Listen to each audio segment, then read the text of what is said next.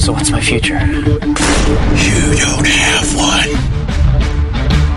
I see you, but you can't see me. It's time for you to meet me. Two decades, Halloween Horror Nights Orlando has mastered the art of the scare. We'll cover each year of this amazing event one by one, picking through the bones and uncovering its past. So join us now as we open another tomb inside the catacombs of Halloween Horror Nights. Welcome to the Catacombs of Halloween Horror Nights podcast. This is part one of our look back slash historical episode of Halloween Horror Nights 24. I am Matt, and joining me in this episode is my co host Quint. Hello. So let's just say, get this, I guess, out of the way and stated right away. This is the episode that's six years in the making. Yeah. This was um, our original intent, which we've, I, I mean, we've, we're really echoing this over and over these past few episodes, but since it's finally here, I am going to say it one more time. We, we intended to do a year retrospective each episode for 25 episodes, then go into Halloween Horror Nights 25, have fun, and just, you know, keep it in a rotation, but never considered, ah, what do we even have? I got to look at iTunes. Almost, I, we're, we got to be near 200 episodes. I don't think we're quite there, but we're Something real like close. yeah, we did we did some movie review stuff. We did Yep. some I mean we just we yeah, we we kind of ended up getting all over the place. Um Eh, not as close as I, best not as close as I thought. 145, but still, that's almost what's that? Six times the amount we intended to do. Which I makes think uh, our best episode still has to be, you know, the the Christmas episode that we did where we we just talked over uh um uh, Santa Slay. that was fun. The uh, commentary, right? That was Yeah, really that was really fun. The, the one of the most fun parts about that is that we found out somehow we had two copy. I I had gotten a hold of a director's copy that no one knew existed until that night. So the search was on Exactly. to find even more Santa Slay. Yep. So yeah, Halloween Horror Nights 24. We're finally here, and this is before we even get to the stats. I'm going to let you finally say the one thing I think you've been saying the past seven episodes wrong, but you can say it this episode. Smitty came Yes, yeah. that is the one. It's finally the first year we brought I don't know why. The I don't know why it's in my head that that I went to one year and then the next very next year it was like him and me who started coming in October, but it wasn't. It was it was like three years uh, that I that I was come out, came alone, and then finally it was like, dude, we're we're not doing December anymore. Let, let's just admit this. We're doing October now, and let's go. It must have been. I have to. Yeah. Ask, I have to ask him what the years were, and this is. Well, I was going to say this is interesting to no one, but why should any of our stories be any different than the past episodes? I, was that like the period of time he was living in Pennsylvania? So it's like we kind of had like a triangle visit. Like he'd go out there, oh, I'd go up there, Nice. he'd come down here, or right. You know, it's like some. It's like there was a reason, or there was a time I should say he lived in Pennsylvania, so there wasn't our Yeah. annual December thing, and that's when the October thing took hooked in with you because, of course, as we all know, in 2011, I finally took you to Halloween Horror Nights. I think that was actually it. That you, yeah, I think that was. So that would make sense that the twenty, um, the twenty four was the first year he was back here. because he he eventually moved back. He wasn't in Pennsylvania very long, but that probably would account from 11 or 2011 to 2014. And I think that's probably why in my head it was like the next year him and I went together because, you know, it was basically the next year him and I were living in proximity that we went Right, together. yeah. But yeah, no, it, it, it that makes complete sense to me now. Okay. Well, I'm sure all our listeners are very happy we figured that out in the final hours of our original intent. Yeah, well, if our listeners haven't haven't um, been chased away by our random segues yet, uh, I don't think the last episode will do it to them. No, no. that is true. Uh, all right, Yeah, let's get into it. uh, let's let's just dive right in. Yeah. Um, okay. We are talking about some of the the uh, details of the event. Um, Halloween Horror Nights 24.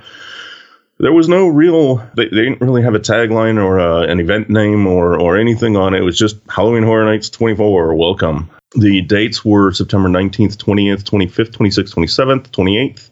October the 2nd through the 5th, the 9th through the 12th, uh, the 15th through the 19th, and then the 22nd through the 26th, and the last weekend, which was 29, 30, and uh, 31, and then the November uh, November Yeah. the 1st. Yeah, it looks like uh, a kind of quick count, 28 days. So I, now, Yeah. now these numbers aren't so shocking. I mean, we started off a- again. It's we made a lot of comments on how things have changed, but we're not too far removed from where we are now. So yes, there's st- more dates now, but now it's it's we're not talking 31 compared to like 12 or whatever a number Right. was in the early years.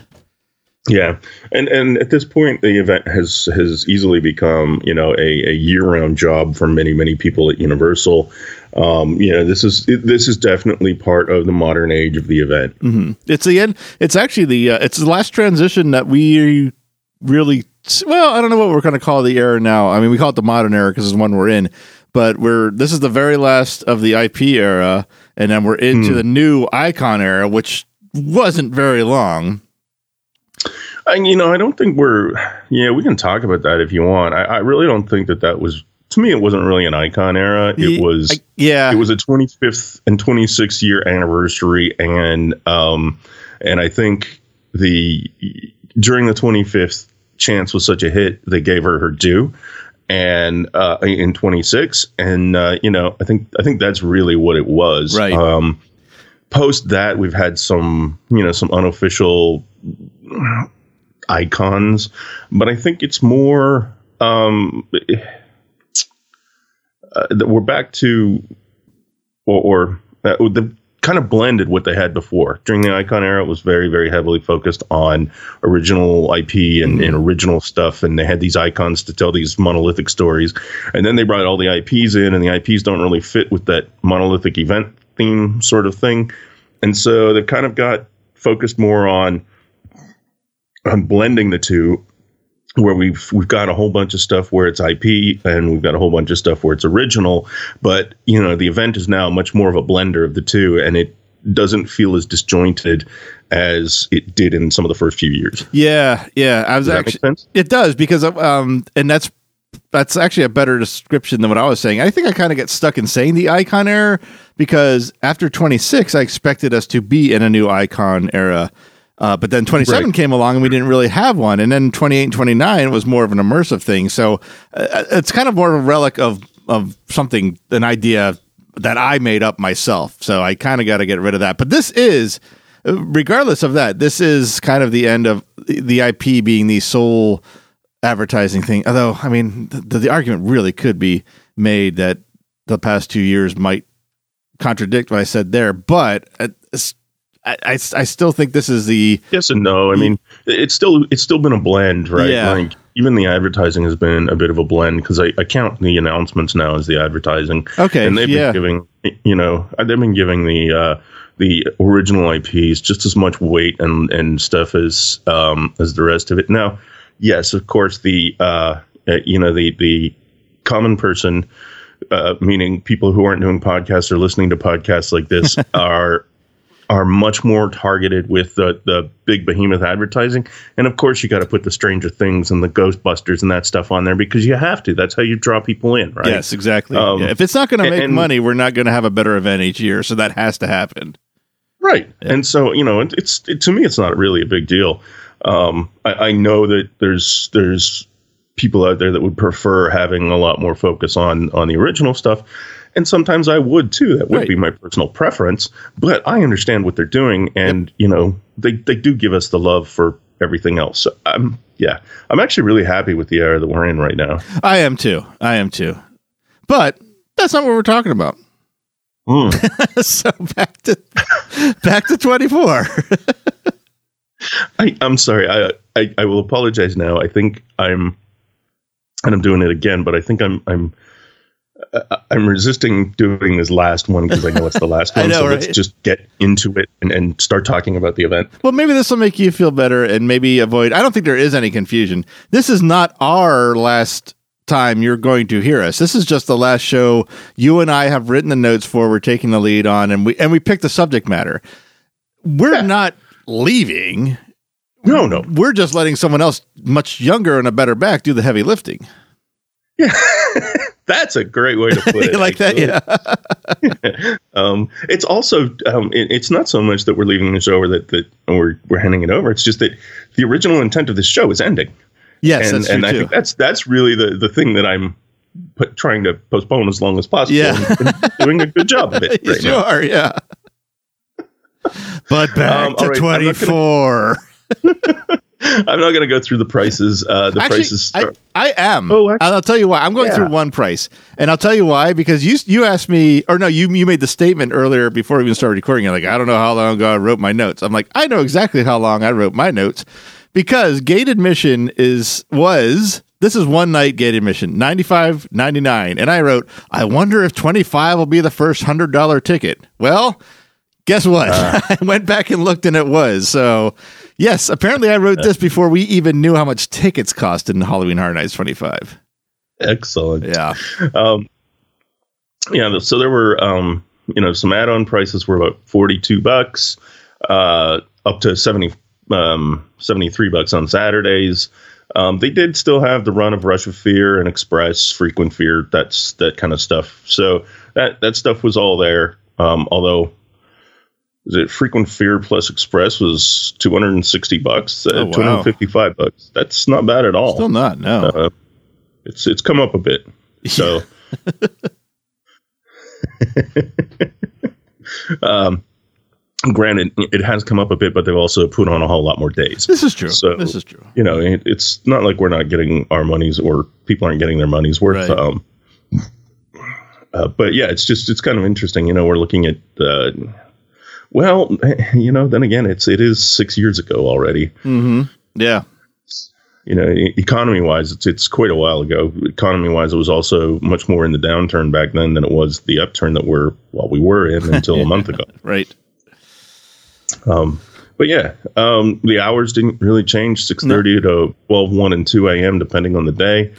Um, yeah, and uh, and that kind of wraps up the the the miniature details of, Yeah. or the, the minutia of the the event. It um yeah Yeah. The, um, uh, it was a very IP, in the, again, we are just talking about the IP area, very IP of the eight houses, very IP heavy, five, technically. Now, I mean, Halloween, Walking Dead, Dracula Untold, From Dusk Till Dawn, those are four straight adaptations. Then there's Alien versus Predator, which is a, I mean, thank God they didn't follow the Alien versus Predator movie or either Oh, yeah. movie. That was kind of a, uh, reimagining or just taking a uh, their interpretation of it. But then the last Yeah, it's three, kind of a sorry. It was, it's taking two, basically taking two IPs and making a concept right? out, Yeah, of, yeah, out of it, rather than following the movies. yes. And then the uh, what were the other three? Giggles and Gore. We're gonna get to these, of course. Giggles and Gore, Dolls of the Damned, and uh, Yeah, I can't find it. Thank you, Roanoke. Yes, four scare zones, and again, uh, the biggest area, and this we are going to cover in this episode, the Purge. So there's another IP flat out taking over a large portion of the park. That's over in the New York area. Uh, Masquerade Unstitched, Bayou of Blood, and Face Off in the Flesh. Face Off being the show that we've actually managed to hold off doing this episode to the point that that show's now been canceled. That's not even on the air anymore. So that's how Right. long it would take us to do this. So there's another. I guess that is an IP, even though it's a reality show. It's a. It is. It's an IP. Yep. Yep. I, and I mean, it's it's an IP in in the fact. I mean, I would since we've had this argument about um, the the monsters last year. Yeah, uh, right. monsters has last year. This was an internal IP, right? I mean, this is something Universal already owned. Right. So it was. It's not. You know, the licensing deals are easier, sort of thing. And I think this was mostly an advertising deal. Oh yeah, yeah, yeah. I mean, it's uh, what is it? It's on Sci-Fi or Sci-Fi, whatever the. I don't. I still don't know why. I'm still not used to it. It has been over a decade, I think, since they changed the name, and it still looks dumb every time I see it. But it used to be a is. Sci-Fi, which is an NBC Universal channel, so it absolutely was a was a tie-in. And I mean, truth be told, uh, it, it really doesn't take a lot of research to to to find this out. But most of the major contestants including some like all timer winners, were already doing Halloween Horror Nights before this show was even a thing. So it's it's Yeah. it's also been cast basically by the park, by both parks, uh, Universal, uh, Orlando, and Hollywood. Um, all right, let's um, let's jump straight into the um, the street experiences, or as we know them better, the scare zones. Yes. Um, uh, let's uh, let's mix this up a little bit. I Okay. think we should go.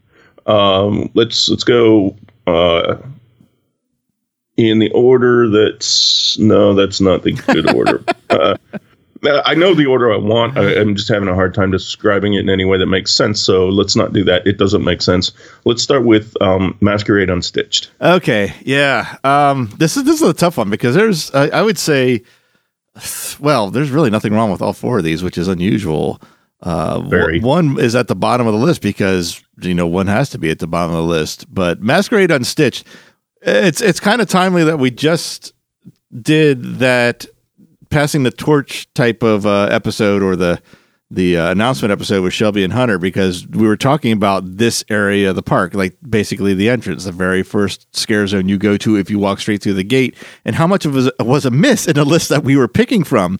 Had we done like the past six years, if we just somehow included 24, I, I, I know for a fact our two lists would be different because Masquerade Unstitched was until probably last year the the last great scare zone for that section of the park. I totally agree. Yes. I, um, I really enjoyed this entire zone. The stilt walkers were great. The fact that they were actually able to bring in like those beautiful gowns and the beautiful um, uh, the suits that the, the guys were wearing. It was just like the costuming was awesome and brilliant, and um, it, it, those giant dresses that that sweep past you and and just like you, you really you get that sense of of uh, I don't know how to how to really explain it, but but almost claustrophobic because you you know you've got these giant people around you, but at the core of you, you know they're stilt walkers and they they you know they they could fall over on you kind of thing. I, I at least I always have that fear. Yep. I mean, I know they're professionals. I know they're good at what they do and they don't fall over and all that stuff. But to me, it's like ah, what the hell is going on, right? And then you add all of the other aspects of this um this the, the scary aspects of this maze, and it just it really crushes it. it was there was a real feeling of you, the the attendee of the event, uh, of being an intruder to something because they were, for the most part, I'm going to say constantly dancing. There was, of course, moments where they're just walking and they're doing their lunge scares, but they they really kept the theme of this being a ball. They they were in these French Renaissance like costumes. It- it- the, the the idea behind this is kind of like how simple the idea was, but adapted for Halloween Horror Nights. They started with really good um, maybe not period accurate, but period representative costumes, and then tore them up and bloodied everything up. They had this giant chandelier hanging over the street, which is really cool in something where you see nothing but 10 to 12 story buildings flanking either side of you. To have something over your head to give a sense of, uh, of, of um, uh, some the the room the area stopping. Of it being even a room was great. And like i said they were there was maybe they weren't constantly dancing but they were dancing enough. And and like you said with the stilt walkers with their large um uh flowing dresses constantly turning and spinning you as the visitor were dodging. And, and like i said it really felt like you were walking through something that you were interrupting. And if you didn't get out it was going to be a bad scene for you. I love the feeling this entire zone made you feel. Plus, the look of it and design was just gorgeous. Yeah, yeah, it, it was it was great, and especially as an entryway zone where you know you're this is the first thing you're coming into.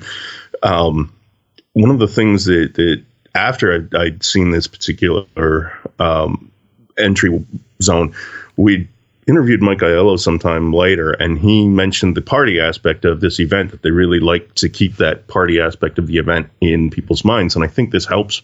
This zone helped with that this year because it was like the first thing you're in is this this grand party, and you know it's like plus all of the the the gore aspect and the the, the horror aspect, and it's just like it's welcome to the party. Um, it it just worked really well. and this is uh, another one where I, I would continually appreciate it more the more I went through. There was always it was hard to to miss the giant candles that flanked the entrance on both sides, but it, it, wasn't one of those. Uh, I don't know. I, I noticed there was faces in the wax. That's hard to miss, but it wasn't until a, a walk or two through this that I realized that the faces were half scarred or mutilated and I was like, oh, well, clearly these are the true faces of the masked characters in there. Another detail that, again, helped me appreciate the zone as the more I went through it. And to follow it up with Scream Punk was such a shame the following year. yeah. um, I, and I think Scream Punk was trying to do this. I think so, yeah. Missed really badly. Mm. Um, but we're not talking about that. Nope, nope. uh, we are we are much talking about Masquerade Unstitched, and uh, yeah, I think uh, um, it to me this was this was definitely a hit, yes. and um, I, I, think I agree with you. Until the last year or two, this is the best uh, use. This was the last really good use of that area that they've had in years. Yeah, which is strange because it's this isn't the first time we've talked highly about a zone in this area. It's just it's after this we had a lot of misses until mm-hmm. I think until Anarcade really. Mm-hmm. And I think part of it, it, um, yeah, I, maybe I guess I don't understand why. I don't know. Um, I actually thought uh, not um, year before last uh, was was not bad. Um, crap, what was it? It was the the one that had the, the harvest stuff with the yeah the yes, harvest. Thank yeah. you. Uh, I thought that one was okay. It wasn't as good as as Anarcade, and it definitely right. wasn't as good as Masquerade Unstitched. But I thought it was good. I, I it thought was, it was a good use of the of the area. It was better. It was definitely better than the past couple years, and hmm. I think I it was it was. Uh, and it probably was unfair. I think to me it was okay. Well, we'll see what happens next year before I give total props to this year, which was not a fair thing to do. But uh, you know, I'm a fan. I am allowed to want everything I want the way I want it, and if it's not like it, I'm going to complain on the internet. Yeah, loudly. yeah, right. and nobody will listen to me, but I'm complaining right, anyway. but I'll feel good about it. okay. Um, let's go uh, move to face off, and and that's why I said there's no real. It's not a real walking path that we're using this year. So, um, face off in the flesh. Um, I, you know, actually let's let's hear a good description of it first. Okay, so this was uh, the um, Hollywood Boulevard one, and we've had we've talked about this several times of being st- uh, kind of uh, these stages off to once either side. In this in this case, I think it was all on the right side, assuming you're going from the front gate right into this. And the stages were showcases of designs from Face Off. Now, here was a fun thing for me in this particular uh, scare zone is that there was an episode of Face Off that season with Mike Aiello and John Murdy on it, and it was the It was the the big challenge for the week for the contestants, and they had to make designs for Halloween Horror Nights. That same year in Hollywood, they had a Face Off. I think it was also called Face Off in the Flesh, but it was a house. It wasn't a a scare zone, and the winner won whatever the prize was then. I only expected to see the masks and the costume, the whole thing. They do the whole thing from that episode, but when I I I the I immediately recognized when I went through designs from previous seasons. So they pretty much took all the Halloween themed or the horror theme that could fit into uh, kind of this was the Halloweenish zone, and we'll talk about what the where the Halloween zone usually is. This was the Halloween zone of the year, so they took everything that was really harkened to Halloween from all the seasons and put them in here, which was awesome. And the mm-hmm. main the main characters were up on stages. I want to say four stages. I might have that number wrong. I'm sure I'll be corrected if I am. And they wrote, and it was at shift change. It wasn't just other characters in the same costume. They rotated the costume, so that was really cool Yeah. to see more than I expected. Now that's one thing. On the streets, we had characters that fit the theme of the what was on the stage, but not a direct redesign of that. It just like if you had a kind of a scarecrowish Halloween type guy, you had a had a kind of farmhand and ripped up clothing and bloodied and yada yada yada and so on and so forth. I do have a list of all the characters that were that were list that were uh, featured that year. We had a deformed pumpkin head scarecrow, an axe wielding half faced maid, a wood textured flame head monster, which was awesome because it was. I mean, I, I, I that is the description. I have no else, no idea how else to explain it. Picture a piece of wood that grew into the shape of flames from a natural fire. Freaking Yeah. gorgeous design. A dreadlocked, skin patched face kind of guy. Uh, a sea um, a captain that was kind of had his features interwoven with his tall ship.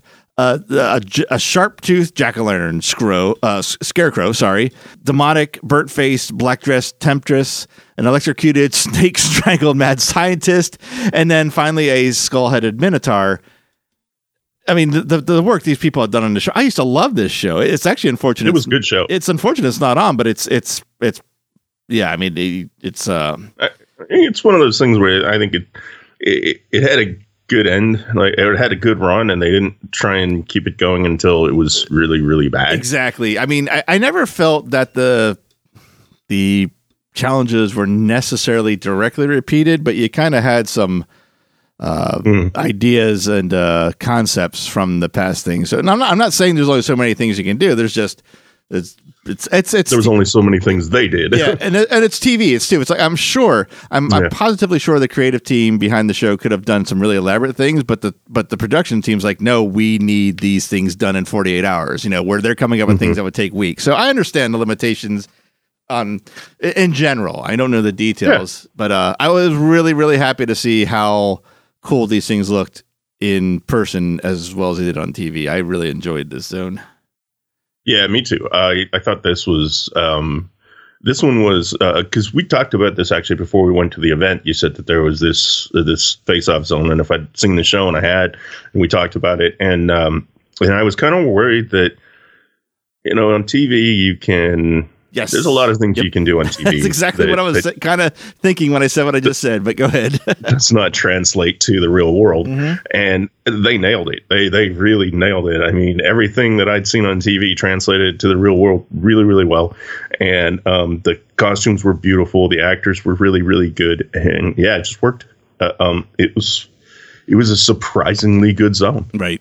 And I say that I, I don't say that negatively at all. I mean, it generally surprised, genuinely surprised me that I enjoyed this zone that much, and it was good. Yeah, yeah. My um, my one curious thing I had was was how active were were they going to have the face off characters because it's these masks were kind of once and done. So I. I would I would think the logic brain of me says they they've made multiple of them, but then it wouldn't be a far cry that this these things are made so fast in competition that the molds were destroyed and recycled for room and for for um, props or for whatever uh, for resources that they weren't able to make them. So I was like, I wonder how how interactive those characters were. And well, we saw they were on the stage, which was probably a part of the intent to help preserve everything as well as they could for the entire run of the event. Yep. Yeah. And, you know, kudos to them for figuring out how to do that, I think. True, And yeah, it's- uh, yeah, You know, uh, also, I think giving them that um, gave gave them, uh, you know, gives them a setting, and it doesn't just doesn't just have these characters wandering down the street. You actually give them a little setting and a little stage that they can they can prop, you know, put props and stuff on. Mhm. It, it worked to me. It worked really, really yeah, well. yeah. I agree. Um, all right, let's move to uh, let's move to Purge. Okay, this thing was giant. Uh, was. they they and, and this is something that I've asked for in in more reuse of this zone is to use all three streets and use the whole area of New York to to really really uh, make a giant freaking scare zone. Yeah. and these guys did. This was, and I want to point out for anyone that is about to roll their eyes at what I say because of purge fatigue, which some people had. This was the first one, and this was the perfect setting for the purge. The pur- the purge appeared in two houses later. I mean, if you want to count the Blumhouse hmm. appearance, and the purge appeared in both the houses as a second ringer for other reasons that we've already discussed in other shows.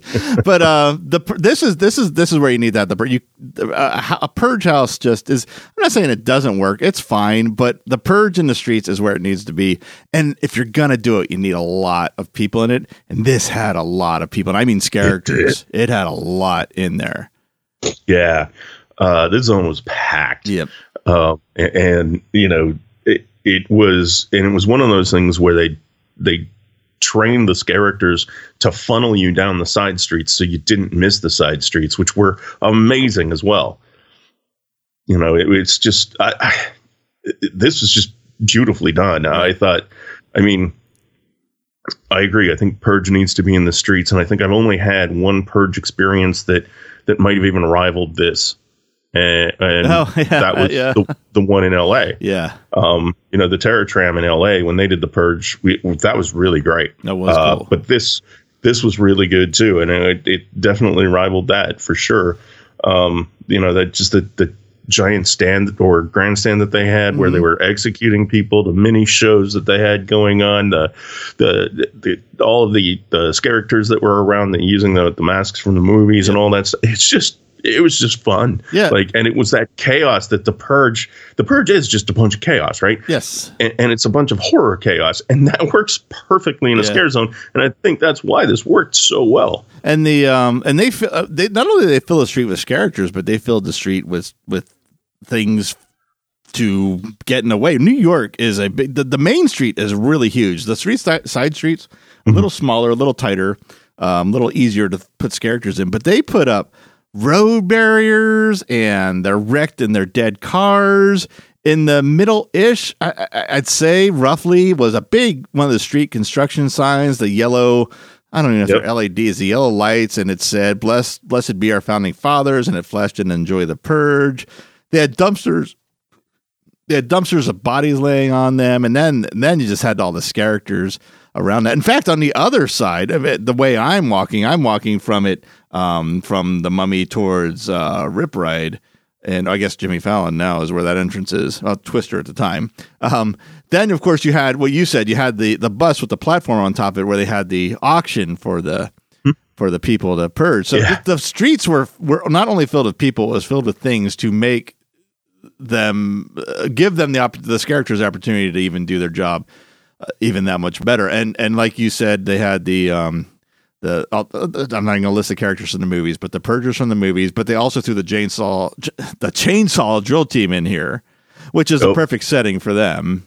Of course, I mean, yeah, it's just it, it was such a it was a marriage of, of so many different things eh, together that just um, you know, we talk in, on this show often about lightning in a bottle, and I think yeah. that this purge year was lightning in a bottle for yep. for that scare zone. It was just it was so many things that came together in in such good ways that it just yeah it blew me away. And there was um, the one little touch I like too is that they actually turned the the street facade, the stores into stores by putting TVs in there that was constantly playing the the purge um, mm-hmm. uh, emergency broadcast yep. which was that was kind of neat to give it a little more realism. And there was um apart from the uh the Chainsaw Drill Team had their launch show with the uh the auction. At the end of the auction, that's when the Chainsaw yeah. Drill Team was released. There was another one. I, I don't know what you would call it, just kind of like the roaming show where the the box truck with the two dirt bikes would just kind of come out on street and and oh, yeah. there'd be a there'd be a there'd be a show where there'd be uh I don't know what five six purgers that jumped out of it and they they had grabbed the victim and put her in, and the truck drove off. I mean, it was it was not as fast as I'm saying it, but we had two mini shows in here as well, which we had the room oh. to do in this scare zone. Yeah, and then each of the side streets had show. I don't know. I guess not many shows, but they had um, uh, set pieces there, and they had characters working in concert to to really, Yeah. really screw people up. Like Right. it was, they were they were scaring the living crap out of people. um, and and just like they they set themselves up so that you know one could feed off the other, could feed off the other, sort of thing. And every just when you thought you were safe, just like bam, you get hit again. Um, that entire area was so well used in this in this year that it, I yeah I remember it fondly. Yeah, yeah. This is the again. It was the the first one of this whole scare zone, and it's it's. We're going to talk about another property later in in part two that is has massive IP fatigue for HHN, but we're talking about their early years of them. So Yeah, I know just even talking about them fondly are, is getting some eye rolls, but remember this is the this, this is the first time. So it's it's yeah. it was nobody new. had seen the yeah first exactly it, it was Like, new in- it was awesome. It was scary. It was. I remember walking through, texting you and and uh, Smitty, my one of my first times through, and one of the characters getting me like really good because I was too stupid to wait till I was outside of the scare zone to text you guys. It was. I love this scare zone. Um, this was also another one of the scare or another one of the times that the the wheelchair dude nearly took me out. yep. I remember that one too. yep. He was on the chainsaw drill team again. Yep. Um, and he was a purger, of course, and and yeah, he damn near took me out again. yeah. Um, that guy, I don't know what what it is with that guy and me, but he, he seems like every time he sees me, he's just like, oh, I'm gonna take this dude out, and, and he never does because he's really good. Yeah. Um, but it just feels like it at the time, like I'm, oh no, I'm done. yep. Um, yeah, so that was fun.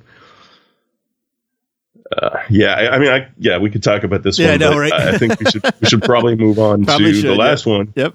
which is uh, Bayou of Blood. Bayou of Blood over in the that whole wooded area, the the park. This is where typically, not only historically, but since then, where the Halloween themed thing would be. But now it's a voodoo theme, which is not to say it doesn't fit Halloween. I'm not saying that at all. I'm saying they kind of just put that in the the face off one and this and then just re just completely went all in on the voodoo theme on this one, which they did really well. I mean, swamps of Louisiana, they got trees, and this is along the water. It's not a far cry for the setting No. for this at all. It was creepy. It was it was cool. This one was uh, this was was was a really really good use of that area, um, spec- specifically for the reasons you just outlined, with with the trees and the water that just kind of made you feel like you're in the bayou, and then the masks and the and the makeup, the makeup in this in this Oh, scare yeah. zone was absolutely incredible. Um,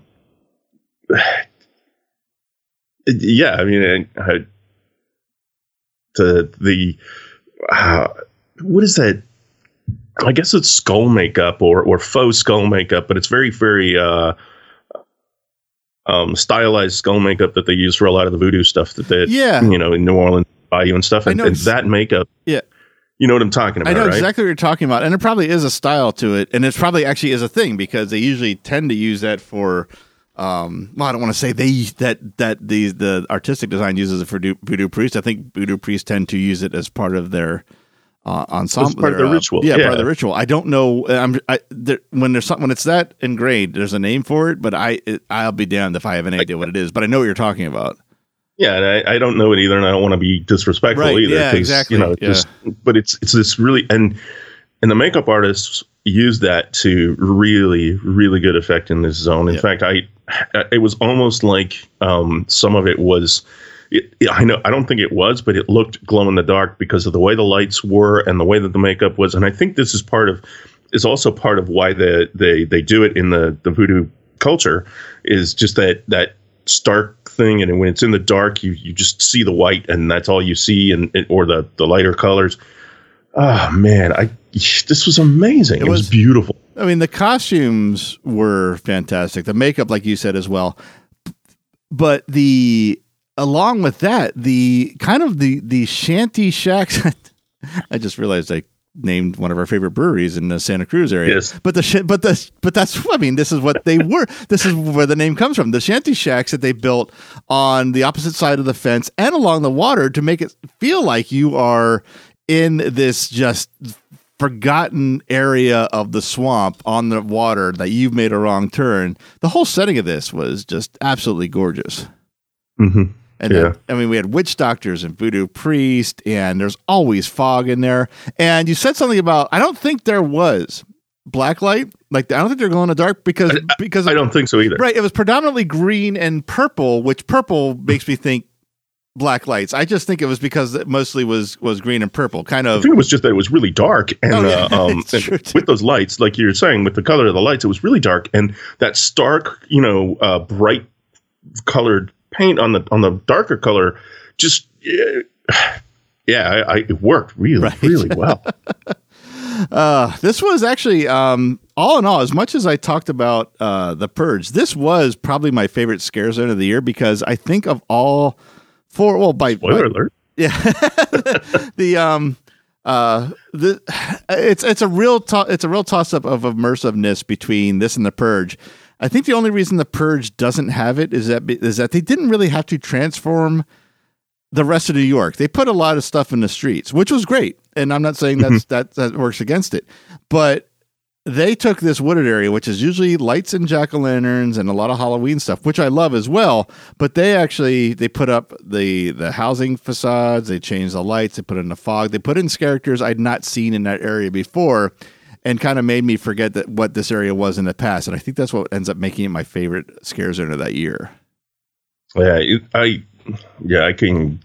This is my my favorite area for scare zones, and they absolutely utilized this area well that year. And uh, you know, I we we often talk about the lighting in this, and we we briefly mentioned that already. But the lighting this year was perfect. Yeah, Um, and this is one of the, the first years I think that we'd really found that, that if you go in the hideaway of, of this, I don't, it doesn't exist anymore because they I know, replaced because- it. You Used to, yeah, you used to be able to crawl in the back area and just kind of take a look at the scare zone from, from the side and, and see the way the lights moved and all that stuff.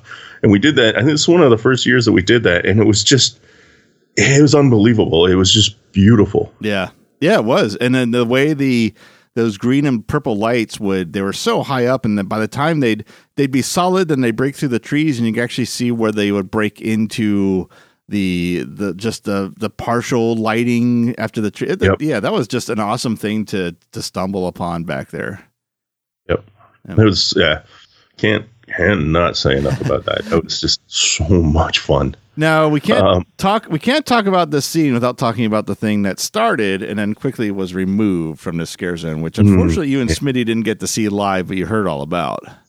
We did. And this was the voodoo priestess that did a human sacrifice at the area. Uh, it's I don't think it was quite the corner of the. Maybe I'm wrong. I don't think it was quite the corner of the um, Jack uh, or the Carnival of Carnage in the the uh, Academy of Villains stage. I think it's more a little towards the right of that, but it was at the that side of the scare zone.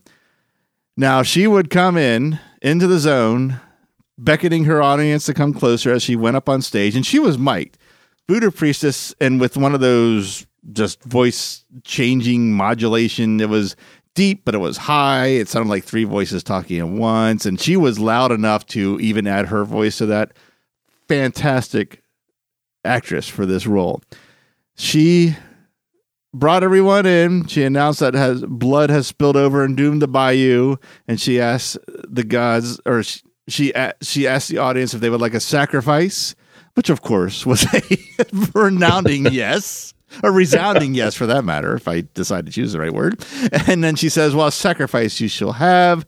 And then she calls for her offering, and there's a victim who's basically stripped down their shorts, and he has kind of a just a, a piece of his uh, shirt over his shoulders. He's being unwillingly pulled to the stage. The priestess casts a spell on him. He falls back. Her assistants strap him to the table. He's wheeled to the front of the stage. The priestess does this speaking in tongues chant of, of sorts. And then she drives a knife into his abdomen, which blood is just pouring over his stomach now. And then she starts pulling out his entrails, doing that that little um, trick that uh, if you've ever seen Man on the Moon, it was uh, how the the the guy fooled Andy Kaufman into thinking he cured his cancer. It's the, the little sleight of hand where she's looks like she's got her her hand wrist deep into his stomach and pulling out the intestines, but it's just all this whole sleight of hand trick.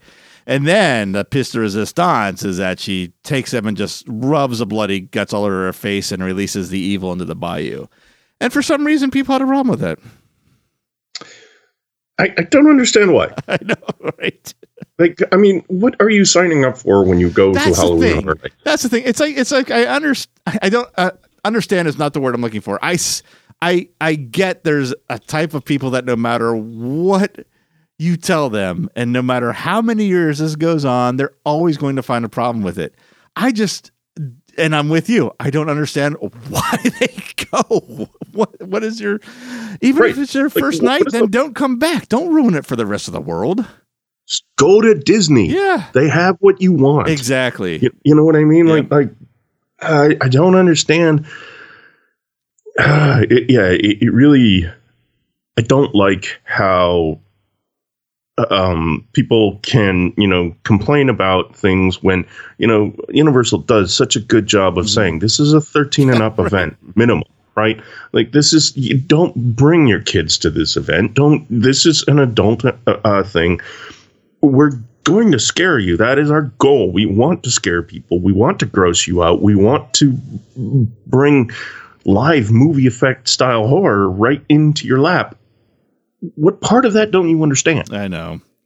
Yeah. And, and anyway, Um, and I wonder, I have no basis in this statement at all, but I wonder if it has more to do with the religious angle of it than it had anything to do with the gore.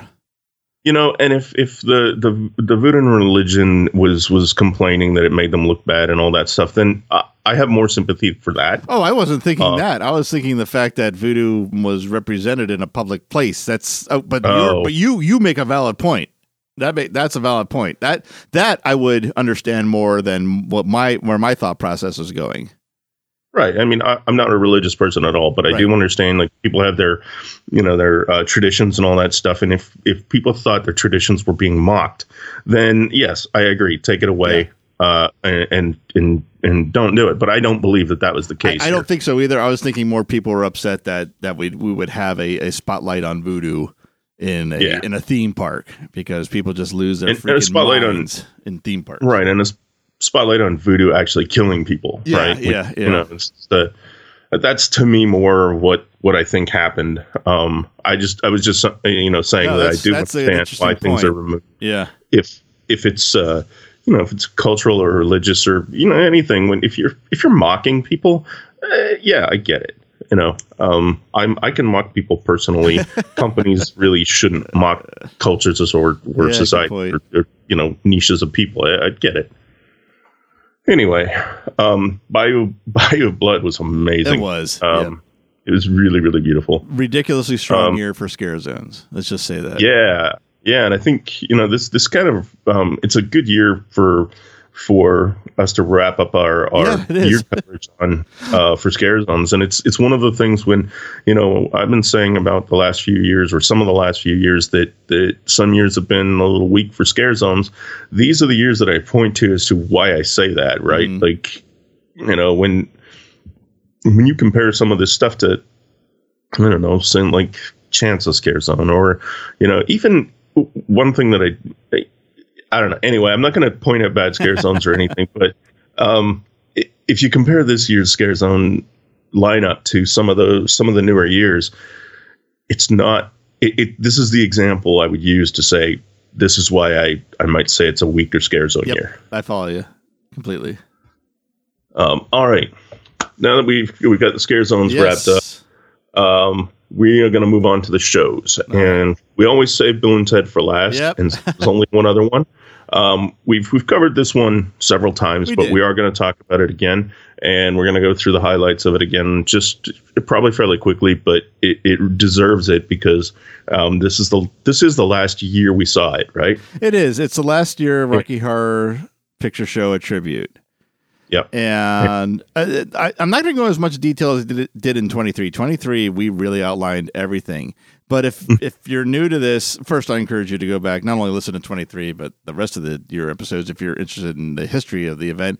But this was a it was a condensed version of Rocky Horror built around the songs. They had done all the songs featured in the movie and they'd kind of alter they wouldn't really alter the script because it wasn't a new story but they'd condense the script they'd have acting scenes and they would have the narrator from the film do interstitials but it was a very rapid version of the film it's it's taking the i don't know it's 70 80 minutes and condensing it down to about 25 but featuring all the music with some insanely talented performers i mean the, the performances hmm. on this stage were way better than the movie. And and I mean, Susan Sarandon and Barry Bostwick are, aren't aren't singers first, actors second. It's vice versa. So when you cast this tribute around talented performers in general that are strong singers, it, it can't help but be good. And it was just it was uh, it was an event I always loved. I was I, I'm going to say I. It's hard to say I was disappointed it wasn't back in 25 because we what we got in 25 but I I do wish one way or another it will return somehow, some way, and and we'll never say never. Who knows what's going to happen? But we have not had it since 24, and it's been it will be five years this year. Yeah, I, um, so um, it's no secret on the show that Rocky Horror was never my my bag like it was yours. Um, but I went to see this. Well, we went every year, I think. Yeah, I remember because we just it's a nice time to sit down and spend 20 minutes, 25 minutes just hanging out, and listening to the music. And the music in that movie is just amazing. Yes. I mean, it's, or yeah. And so you, you can't. That's something nobody can argue. I Right, don't think. Um, it's- well, it's- that's it's not like- true. I mean, it's iconic too. I mean, people are still It put it on their Halloween list or uh, the playlist every Oh, year. Uh, 40, Oh, yeah. 40 years later. yeah, I know. um, and so you know it was and, and the the great thing about the show is that it, they tried to make it semi-interactive. Um, i mean obviously people weren't packing toast or anything but uh, but you know they tried to make it very interactive and and um, and, and this again with the with the tie-in to masquerade here is, is they this created part of the party atmosphere to me. Um, you know there's just a lot of people having fun most people sitting there had drinks and listening to music and just kind of getting back into the party atmosphere of the event uh, it was it was a good show for that Yeah, yeah, they did have a a uh, a section over. This I, I know at least one year it was at the bottom left of the stage. Maybe that changed, but that was where you could shout out the lines like you would in a movie. Um, Mhm. They didn't really bother you about standing up to do the time warp. So there was that that section of the of the um it was at uh I didn't mention this it was at the which is now gone as well the Beetlejuice Graveyard Revue Theater so there was Yeah. that section of the theater where they allowed you to treat the the performance as you would interact with the movie so that was kind of cool Yeah. Yeah, it was. I, I, I think it was a really, really well executed show for years and years, and and and they just, um, they kept highlighting amazing performers, and yeah, it was fun. It was really fun. yeah Um, all right, that brings us to yep Bill and Bill and Ted's excellent Halloween adventure yes yes, yes, yes, And and this year, was that a good uh, or a bad uh? I'm curious it was a good one. okay good good Phew. I was like and we're gonna have some yeah, very yeah, no, no, I like this year a lot. yes I, I just, I just watched it. Uh, go what about a week and a half, 2 Uh-huh. weeks ago? I watched it on YouTube, and and uh, no, this was a good year. Yep. I like this year. Yep. So in the Fear Factor Theater, the former Wild Wild West Theater, and the opening, as we always get. Well, first we have the FailArmy as we're sitting down, of course, but now the opening was done by a member of Anonymous, almost, I should say, because it's not quite the mask to avoid the copyright infringement of. Uh, I, I keep quoting back to Vendetta, but I know there's a name for the mask, the Anonymous mask. I don't know what the Oh, um, um, it's it's the um the guy's name, Guy Fawkes. Guy is the Yes, mask name. yes. I just looked Sorry. it up right as you thought of it. Ah, damn it. I- yeah, I no, I mean, I, I know the mask name. I'm just Yep. like, I, I know the song name. I'm just like, I'm trying to go through all of it just to jog that part of my stupid yeah. brain. I know. but they, it uh, wasn't yeah, it's quite that. But I got the idea it was anonymous, and they were talking about that you were part of this party and you couldn't attend the party without a magical tracking band, which are super cool and totally can't kill you. And it's just happens to be the same year that Disney had released their magic bands, which I think they're called, which I still have not bought one to this day. I still use the plastic pass cards, which the the the uh what are they cast member whatever they're called at Disney. They get they you can tell they're annoyed, but they can't show it Yes. that I have those, and I love it. I love every second of it. Yeah. so now that we have to inter- Oh, you really are an I asshole. well, it's Disney. Well, True enough. Someone has to put him to the test. I mean, come on. Who deserves it more than the mouse? Exactly right. Yeah. So this party is taking place at the Smegma Pi Delta fraternity at street number 420 on the house. And the Rush chairman, Zac Efron, is announced and he walks out onto the balcony.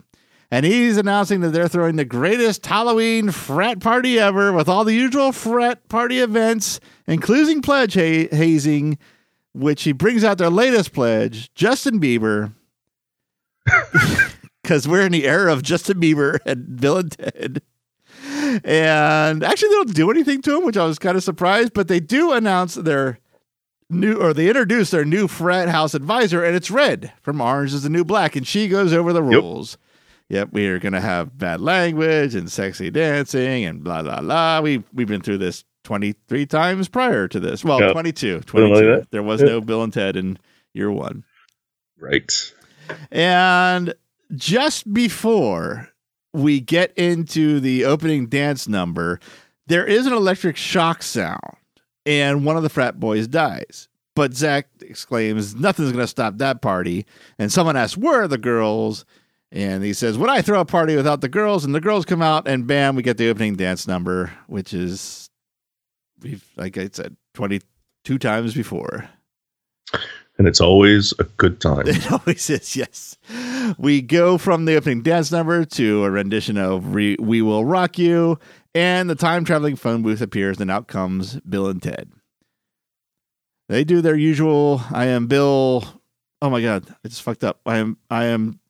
Bill S. Preston Esquire. I almost said Bill S. Theodore Logan. I'm like, that's that's not right. I had 22 chances to get 23 chances to get this right so he does. I'm the Bill S. Preston Esquire, and I am Ted Theodore Logan, and we are Wyld Stallyns, of course. yeah. So right after they introduce himself, Ice Cube pops up from the audience, and he needs Bill and Ted to go undercover as college students to figure out why all the students are dying at the Smegma Pi Delta fraternity house.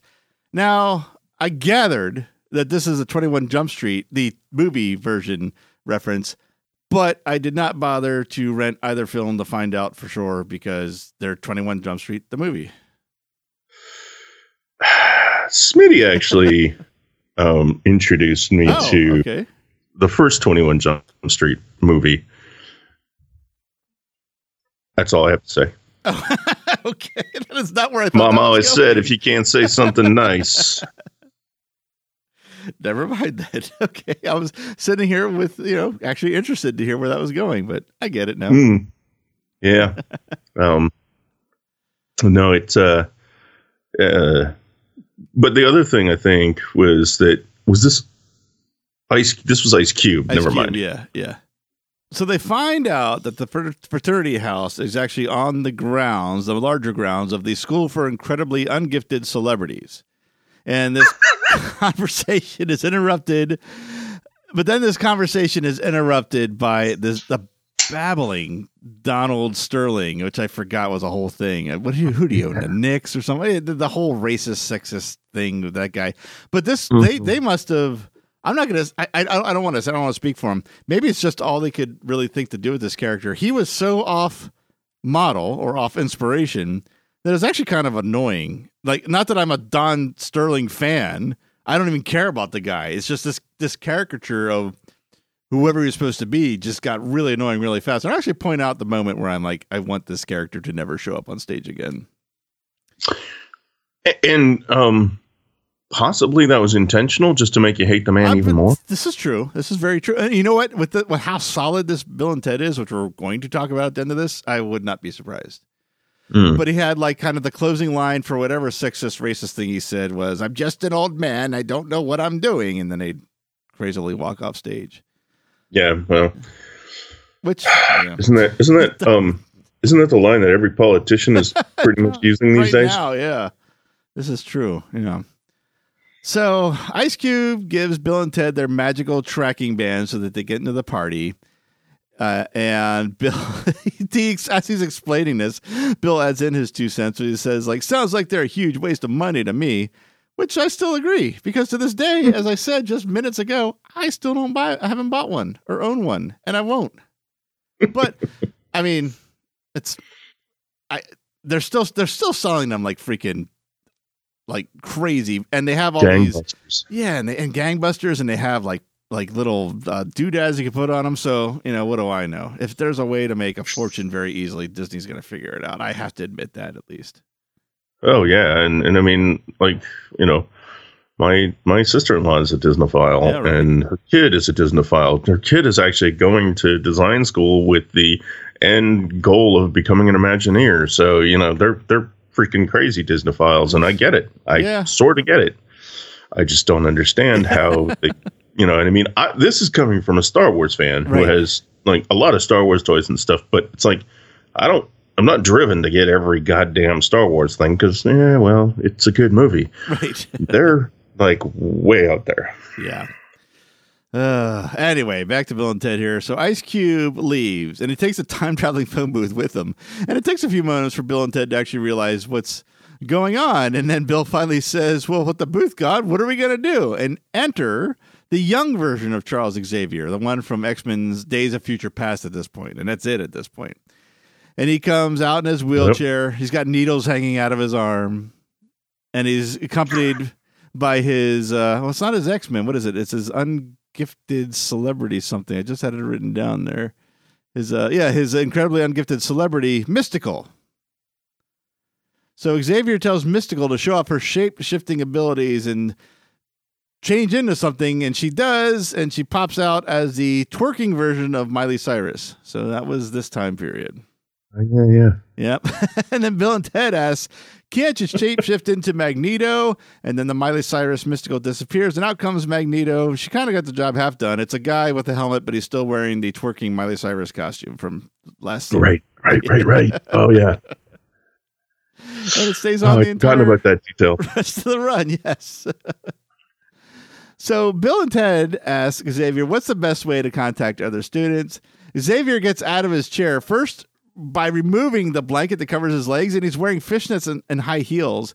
And I'm pretty sure this is a rarely noticed, and I only say it because of the age of it, a rarely noticed Rocky Horror reference, because that's what Dr. Scott, exactly what he does in his final scene of "Don't Dream It, Be It." He or before the we get into the fanfare, and he he pulls his blanket off his legs, and he's wearing fishnets and high heels. It was so quick and so uh, such a big laugh. I don't know that the actual reference was noticed. If it was supposed to be that, maybe someone just had the same joke as uh, Richard O'Brien forty years ago. Possibly. So he gives the interface to Cerebro. And one last warning that don't go near that frat house because students are dying to get in. But I'm jump. So Bill put, yeah, Bill puts on the helmet to Cerebro, and the screen gives us a look into Bill's mind. And it's just this montage of rock music, girls in bikinis, car chases, and explosions. So conversely, Ted puts it on, and it's a big image of a hamster eating a giant food pellet, which was actually a really good joke, I thought. That was a really good joke. So the show gets interrupted by the Somali pirate from Captain Phillips, exclaiming or declaring, "I am. Look at me, look at me. I am the captain now." And of course, over and over and over again. Yeah. Oh. Well, Well, he says, "I already blew the freaking joke." He says, "I am the Wyld Stallyn now, not the captain." Oh, yeah. he's, he's quoting the movie "I am the captain now." And Yep. Bill and Ted, like in one of those cases, too too dumb to be scared, said if they if he can't play his drum if he can't play drums, and he's not a Wyld Stallyn. Oh, really? Oh, come on! I thought that was kind of funny. it is funny, but Okay. but I had to put in the dad joke drone there. Oh, okay. So to interrupt this exchange, the Teenage Mutant Ninja Turtles theme plays, and the Megan Fox version of April O'Neil arrives, along with a monkey and a dolphin. And we find out, or well, okay. so the inspiration is the rise of the Planet of the Apes and Dolphin Tale 2, but their real their show names for this is Emo Tween, Radioactive Ape, and Menopausal Gluten Free Dolphin. and just to add one more in the mix, by the time this introduction is done, the American Ninja Dancing Pando comes out for a little bit, and then a real turtle makes a brief appearance on stage.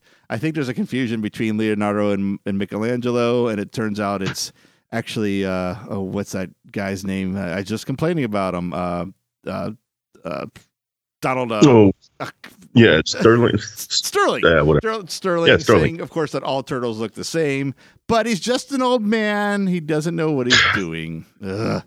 Yeah.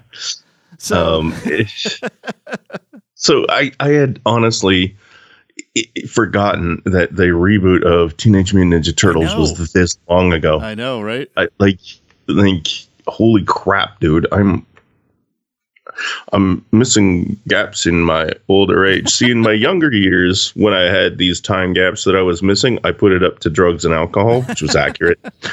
now, not sure where all the time's going. I'm pretty sure I'm not doing those drugs anymore. It's but- alcohol and lack of sleep mm, or too much and sleep. old age. Yeah, okay, that too.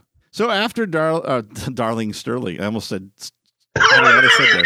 Donald Sterling's exit, we get another uh, electric shock sound effect and a little bit of flashing lights, and now Megan Fox is dead.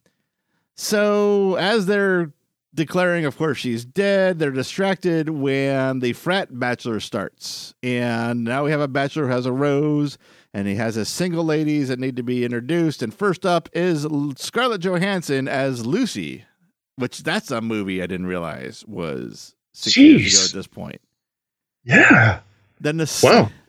the second single lady is introduced as Katniss from Hunger Games, but the actual girl is a little pissed because she's not Katniss, she's Tris from Divergent, which I guess was Uh, a common, a common uh, mistake at that time of that period of time between the two characters and the two movie series actually. Yeah, yeah. And One which was good and one which was and the final single uh, single lady is a grown-up annie and we have the new version of annie but in the old versions red dress and giant red hair and instead of having her actual dog with her she's dragging a stuffed dog on a leash as she comes out on stage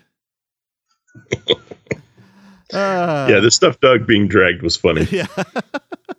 so, and it wasn't even like it's a dead dog. It's just like, yeah, just dragging a dog along because this Dragging a dog, Annie, yeah. red, well, both of them had the dog character, but this was the um the red dressed Annie dog.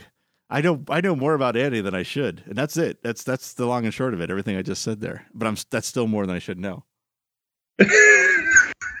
so, as, Okay. as the women are giving their I wouldn't even say their pleas, just their their time in the spotlight. They don't really even care about the frat bachelor. There's another sizzle sound effect and another light flash, and now the frat bachelor himself is dead. And so so now to distract Bill and Ted once again, we start to hear the song The Ride of the Valkyries. And they look up, they go to the edge of the stage, they look up in the air, and they see that it's Maleficent flying through the air. But then they realize the one detail that she doesn't have wings to actually fly. And as they realize that, we get another Zap SFX uh, sound effect, some more flashing lights, and we have the dead body of Maleficent falling to the stage. it doesn't matter who it is, it doesn't matter what it is. The dead body bit makes me laugh every single Every fucking time. year.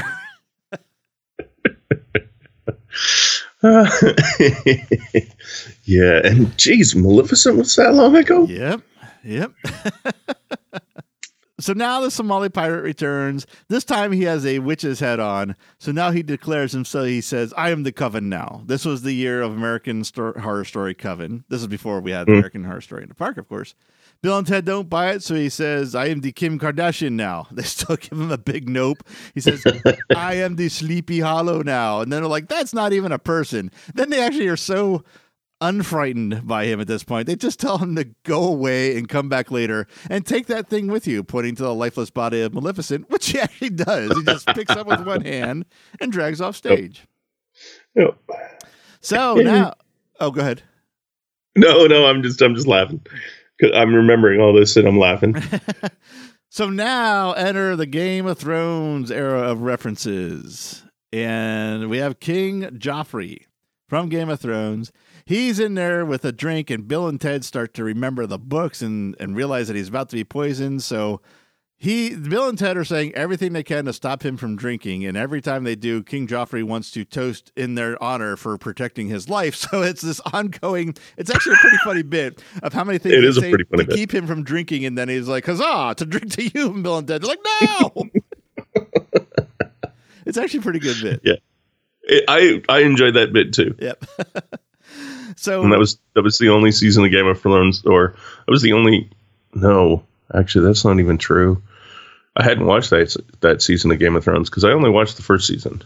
I I don't think I saw it past two. I certainly didn't see the end. Um, Oh, and that's I, it. yeah, no, I got disgusted with the author and, and just right. just stopped because I, I zipped through the books and and by the end of the books I'm like, oh, you're just a hack who writes himself into corners and then has to kill people. I don't. No, I'm not doing this. This this is no. I'm not watching this. And then waits ten years to form a next set of resolutions and corner painting. Yeah. Ugh.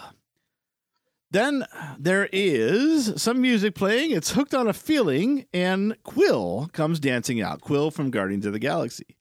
And they ask for his help as being one of the, the Guardian of the Galaxy. He's like, Whoa, whoa, whoa. You're a little confused. I'm DJ Starlord. I'm here to play music for the party. No? Wow. Oh. Well, how about this? No, no. I'm just feeling old. Oh, okay. And then the midst like here's the thing when we were going through this with the really old ones i'm like i'm feeling really old because you know and now we're like on our last one and i'm like it's only six years ago and i'm like what do you mean guardians of the galaxy was six, years ago. Yeah, I know. Yeah. Yeah. I mean, you're right. You're right. When it's 10 years old, it's like, oh, I don't feel so bad. That was 10 years old. But no, no, no. I've Anyway. said, I said this once. I'll say it a hundred times. I'm at the point in life where everything was last year, five years ago, or 1990. That's when everything happened.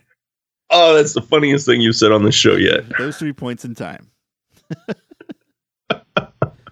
uh, but there is there is a great Ted Guardians of the Galaxy Gal- Guardians of the Galaxy joke. He runs over to the tree on stage, gives him a big hug, and says, "I love you, Groot." Oh Oh, is that an, uh, an all for Ted? oh for groot Oh, okay. it was all for groot Uh, now my favorite, Darling, Donald Sterling arrives again. I almost said his name, Darling, again, and he's shouting something. I didn't even, I don't even know at this point. And DJ Starlord says he's going to play something for him, and he starts playing "Shout" a la Animal House, and then we do get a rush of people from the frat house in togas start to dance, and then the song changes to DJ Snake and Lil Jon's "Turn Down for What," and it actually ends up ending in a mashup of the two. So we get a mid show dance break, which is not the first time, but I'm having trouble remembering talking about that in our last few years. I don't think, I think it's been a, a while till we had a mid show dance break. yeah i think so Yeah. I, i'm trying to remember i'm trying to remember the last show we talked about because oh, it's 20. yeah, you know. Yeah. Yeah. yeah, I'm trying to remember that show because did I not just describe earlier how I have Oh, giant gaps in my memory already? Yeah. So uh, while the song, well, actually, I, I, it doesn't really end. They're kind of just it, it is ended by another one of those electrical zaps, and this time it's Donald Sterling. Thank fucking god. So no more of this. I'm just an old man. I don't know. Sorry, I got a little, little animated there. I'll calm down. So now we're at the end of the dance break, and Anna or Anna, I'm not sure how you say it, from Frozen arrives and she has a stein and bill and ted ask her what's in it she said it's her friend olaf and she proceeds to pour him out on the stage in the form of melted snow or better said water i don't know why i picked melted snow as my descriptor instead of just water Oh well, it's funnier. I think. I really do. Uh, she, and she asked bill and ted if they've seen her sister. And bill and ted get a little excited at the idea of two princess sisters.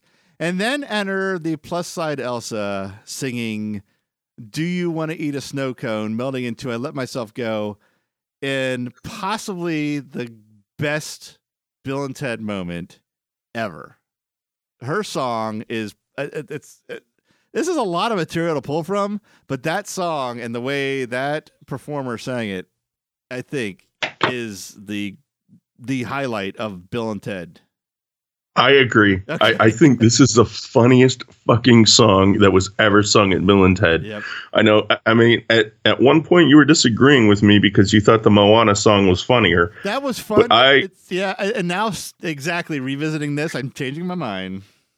At this, this was just when she started singing. I let myself go, and then the the rest of the song just keep kept pouring out of her. And by the way. Um, this performer had a brilliant voice. Oh, uh, yeah. she, she had a strong, booming voice, and she was killing it. Um, I I was in fits of laughter and and the whole rest of the night I would just hell the rest of the week I would remember this and just burst into giggles and and even when I got back and people would look at me at work and go what are you laughing about and I'm like Uh, Never mind. I would explain it to you but you would not, you had to be there uh, you really did um that this was yes I think this was the epitome of Bill and Ted was was that song Yeah. Yep, I think I, I agree now. I mean, the, the, the Moana song is absolutely no slouch. It's right up there, but the, oh it's legitimately hilarious yeah, it's it's it, it was the it was a case of that being fresher in my mind, and now that I've revisited this, Right. oh god, yeah, that was just such a great moment. And then it's it, it was it, as much as you, it, it it's it's never as good as the first time you hear it, but it's actually never not funny. It's like Right. you could hear it a hundred times, and she is going to make you laugh on the apex of that song every time. Yep, every freaking time. Yep. Oh my god, Uh, she she makes me laugh in the opening of that song. right? Yeah. Just you know, um, When she starts talking yeah. about her obsession of snow cones, and she grabs, I think it's Bill, just flat out grabs him and like screeches his face. Do you want a freaking snow cone? I yeah, um, yeah that that that actress and that whole shtick in that scene was just um that is my favorite moment I have ever seen of Bill and Ted. Yeah. Period. Yep. I think it's we can say that now because we can't come back. Well, on I've been saying it for years, it's but like, I can say it now, and I don't have to come back on this show and defend myself anymore. Except that, that's Hunter and Shelby's problem now.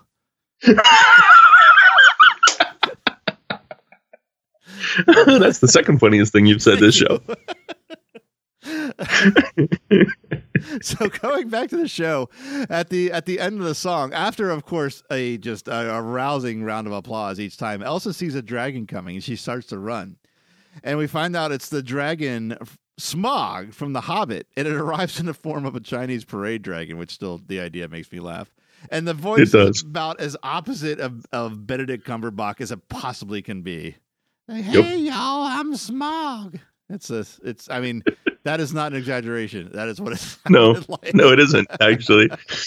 Uh, Oh, and Yeah. then uh, and this was such a good year. oh yeah, oh yeah, yep. And then uh, Hiccup from How to Train Your Dragon shows up, and they're like, "Oh, good, he can he can save us and train this dragon." He's like, "I'm done with training dragons. I I slaughter them now." And he comes down and he kills Smaug. And in the midst of all this, they get a distraction because they smell something. They smell cooking. They're like, "Who's cooking something?" And then over from the garage, the the left side of the stage, from where the audience is sitting, Walter White slash Heisenberg comes out in a hazmat suit, and he arrives with a bunch of blue ice cupcakes. Now he said he's done with meth. He's make he's baking it instead, and he gives Bill and Ted the cupcakes. And he said, and they they do ask him if there's meth in the cupcakes. He's like, no. And after they eat it, he says the cupcakes are lined with acid. And Bill and Ted start to go on this short trip where they see. This is where we get to put in the surreal items of the year, and we see Bill and Ted as Muppet versions of themselves in the window, and the Le- Lego characters come out singing a parody of Everything Is Awesome. So that was a nice way to fit them in. You bring in Breaking Bad, give Bill and Ted a, hallucin- a hallucination, and then you can throw in the the Muppet and the Lego reference of the year as well. Yep. So now they they the acid trip is short lived, and Ted has an idea how to get help. And this is, I guess, the year of this campaign. He yells like a good neighbor. State Farm is there, and for some reason, Tim Howard, the goalie for the U.S. men's soccer team of the Olympics that year comes out because he can save everything. And they notice that Tim isn't wearing a magical tracking band, which leads Bill to make the connection between the bands and the dead bodies. So Bill exclaims, Ted, are you thinking what I'm thinking? And Ted goes, 69, dude? And Bill's like, well, yeah, but I know why the students are dying, like on top of that. so this is so fun. I, I really, yeah, but it's such a fun, uh, a good- fun it's a Bill great and show Ted. this year, Yep. So before they could do anything, Zac Efron comes back and he said he's not the head of this. He's actually working for someone higher up. And he says, John Travolta, please introduce the head of the master plan. And he said the first attempt is Adele Dazeem. Second attempt is Denzel Rahim, and the third attempt is Idina Menzel, which is I I this is a joke I've never forgotten because every I, I always say Adele Dazeem instead of the real name ever since John Travolta fucked it up. He has screwed me up for my entire life.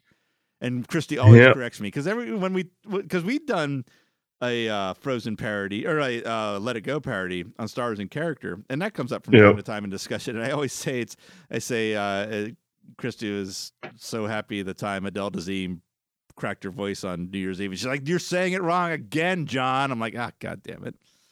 Yeah, well, you know, I mean, fuck it. Revolta's fucked other things up. it's true too. Yeah. In, in fact, Revolta's fucked everything up. Yeah. The last good thing Revolta did was welcome back Kotter. That's well, I can't complain or deny that. Ah, Pulp Fiction. He's good in Pulp Fiction. Can't stand him. don't think- Period. Oh, okay. Well, I won't argue that. Um, so finally, the head of the master plan gets sick of it, and he introduces himself, and it's Shia LaBeouf. I don't know if Shia LaBeouf had a movie that year, but really, that's just a, a you can really take the piss out of Shia LaBeouf anytime, and it and it's just fine. It works.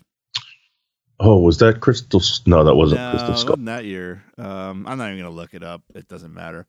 He brings out his bad guys, his two main bad guys, which one is Guy Fieri, which is awesome. And the other is Renee Zellweger. So I forget what, and it's they say something like it doesn't look like her, and everyone's like, we know. So it's when she had come back to after being out of the spotlight for a while, after having plastic surgery. I don't know what movie it is, but if, if my wife is here, she would know. So that was the joke of that one. Uh, just the event, not so much the movie she was in. Is that no Right. one recognized her at all. And they ask what his evil plan is, and he reveals to be the most famous celebrity in the world. Is that so crazy? And then they go, Yeah, that's like building Avatar World crazy. And then we have our annual they have sex with their tails appearance. Ah, yes. with the exclamation, I'm king of the world, and world, I mean Avatar World, coming soon in 2017. If anyone still gives a shit, and it's still funny because we're still three years away from Avatar opening. yep. Uh, so I just checked. Uh, by the way, Shia LaBeouf was um, absolutely nothing in 2014. Both things that are there I didn't see, and um, so they're just ripping on Shia LaBeouf, which I have no problem with. That's works. awesome. Yep. Always Yeah. works. Uh, so now we get this like this magnificent copyright free fanfare music, and we see a Captain America with the shield up in front of his face come out of the frat house, but he slowly removes the shield, and it's a Somali pirate saying, Look at me. I am the captain now. So finally, he finds some role to fill into. And then we get a good guy versus evil guy fight that ensues. We don't have any real specific pair offs that are notable. I will note that Guy Fieri fought with a bottle and mustard squeeze bottle, which was kind of, or a mu- ketchup and mustard squeeze bottle, which was kind of funny. Uh, Oh, he was relevant then, huh? right, yeah. well, crazy. Every time I turn Food Network on, one of his shows are on. My God, let's change it from Food Really? Network to Guy Fieri TV. But um, anyway, yeah, we get the the running back and forth and the the, the chaos as usual. Then finally, Shia LaBeouf stops by holding up a detonator, and he says, "One press of this detonator, and all the magic bands will explode." And he presses it, and we get a countdown on the big screen. And Bill goes, he says, "Like the magic tracking bands on your arm." And Shia LaBeouf pulls down his sleeve to find out that his arm is absolutely covered with the bands. And Ted explains that during the well choreographed fight scene, they put all the bands on his arm. So Shia goes running off into the barn. The barn explodes, another almost annual tradition. We get the explosion from the barn, which is still a rigging left over from the Wild Wild West days, I should note. Yep. And Bill and Ted reveal themselves as students undercover, but they're still ready to have the greatest Halloween party ever. And we get the final dance number. And then we have our music montage. We have the current hit montage. That's actually broken with an Ice Ice Baby parody by Anna and Elsa in the middle. Then we go back to the montage, and then we end we end with Guns N' Roses Paradise City, and I'm like, oh, I guess no one died that year. But then I realized that's probably the year Axl Rose ate Axl Rose, and that was the tribute. yeah. Um, damn. And that is I did like I, I did like the Ice Ice Baby. Mm-hmm. Uh, when it, when it called back those two characters, it was just like, oh my god, this is awesome. Yeah. Just just stellar standout character for the year. Um, I never thought I'd like Frozen as much as I do now, I know, right? and it's only because of Bill and Ted that I like Frozen as much as I do. It's because Frozen reminds me of Bill and Ted. Of this. Yeah, that and that's the thing. So, like, I mean, you couldn't not hear that song that year, right? Like, it, it was just one of those things. Even if you don't listen to the radio, even if you're just like, you couldn't not hear that song that year. So everybody knew that song, and everybody knew that that stuff from from from the movie. And I hadn't actually seen the movie; I'd only seen clips, but I knew the song, and I knew like who sang it and what was going, kind of what was going on. And so I watched the movie after I'd seen that, and um, I was singing "I Let Myself Go" when she was singing, you know, in the movie, and uh, it- I, brilliance, uh, just absolute brilliance. Yeah. Yeah, this is uh this is I have in my notes like but probably the best Bill and Ted since 2001 when it was Jay and Silent Bob at least for me. And I do know the past few we've talked about were a little bit of a slog to get through. Um we didn't uh, even apart from not knowing the references, uh, it, was- it just wasn't I, there wasn't much commentary to put in as we have in this one. I think this is Mhm. the longest recording we've had of a Bill and Ted in, in several past episodes. It is. It's it's It really much is. fun. There's like it, it there's there's so many highlights that trigger memories worth talking about. So it is a great Bill and Ted. And I think they just hit everything really, really. Uh, they got all of the uh, the pop culture references that they made all made sense to me, and I understood. And and it was one of the few years or a few times in, in years that that this was a case where it was like I knew everything and I laughed at everything and I thought it was all funny because you know it was just the absurdity of all of all of what was going on. I got again, and and that was something that I'd kind of been missing from Bill and Ted for a few years. Yeah, exactly, exactly. Yep. Yeah. So uh yeah, I think that's about it for part one, right? Um, actually, um, I think we're gonna expand part one just a little bit. I had a few more comments about the event as a whole because I know that the the maze um, episode is going to be really really long already. Um, one of the things that that now that I'm looking at the map that really struck me here is that they really only used half the park this year. Um, if you look at the map when you bring it up, uh, all the yellow in the streets, um, all of the mazes, like uh, you know the the uh, Barney maze and the um, ET maze, are like almost as far as they go. They've got one maze way way out there that we'll talk about, which is Giggles and uh, not Giggles, sorry, Halloween. Um, and it just is a really really compressed event this year. Scare zones are all on one side, and I think this was due to construction going on in what used to be Jaws, which is now Diagon Alley. Oh, I guess. But it just- I think it was. Uh, they were working on Diagon Alley at the time. Um, I don't think it was open yet, and and that just um, it really kind of compressed this event a lot into you know uh, they didn't use that that that whole San Francisco area completely unused, completely empty. Um, you know, just just all that stuff just gone. So it was a really interesting year in the fact that you know once you got through uh, uh, the bayou bayou of blood, there was just nothing out there. You know, there was there was nothing through Simpsons. There was nothing in front of um, you know any of the other stuff. There was nothing until you got back to New York, and so the, yeah, it was just giant empty swath. Well, Diagon Which was Alley, weird. Diagon Alley did open that summer. I just looked it up, but Mm. but your reasoning is still sound because it wasn't till I I don't think it was 25. I don't think it was till 26 that they started opening Diagon Alley during the event. It was completely Yeah. dark. They they did not have that open at all in 20. The, definitely not the first year they opened. So that was Yeah. that wasn't on. Uh, yeah, th- you you you could Yeah, it was just com- and that's it. Yeah, it was completely dead, and they didn't have anything in front of what's now Fast and Furious. Oh yeah. Um, you know where where we had Deadman's Wharf and all the other little you know or Hellbilly Deluxe, all that stuff. There's nothing there. Uh, like just that that whole back end of the park was just empty, with the Yeah. exception of one entrance to a maze. Yep. It's really weird. it is strange um, that now. Yeah. So so that was just one of the the things that I one of the other things that I wanted to bring up while we were talking uh, scare zones, while we were talking shows and stuff, is that yeah, it was just kind of a really lopsided year that year. Yeah. But that's about it. All right.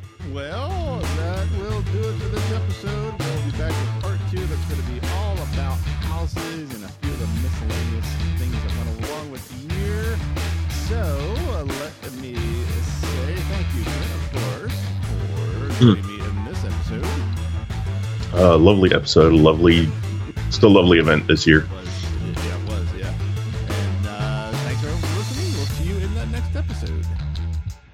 Thank you for listening to the Catacombs of Halloween Horror Nights podcast.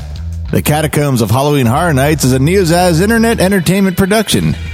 For more great podcasts and original entertainment, visit our website at neozaz.com. The Catacombs of Halloween Horror Nights is not affiliated with nor endorsed by Universal Studios Florida. All Halloween Horror Nights properties, icons, titles, events, and related items are property, trademark, and copyright Universal Studios or their respective trademark and copyright holders. For more Halloween Horror Nights coverage, follow us on Facebook at facebook.com slash Neozaz Podcast and follow our Twitter account at Neozaz. To help support the series and all the work we do at Neozaz, check out our Patreon page at patreon.com slash Neozaz. Thanks for listening.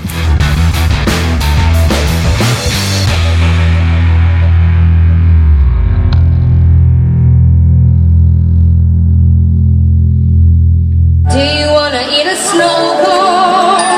It could be purple, red, or blue. You can have three or four, or maybe more. I stop at 22. Do you wanna eat a snow cone?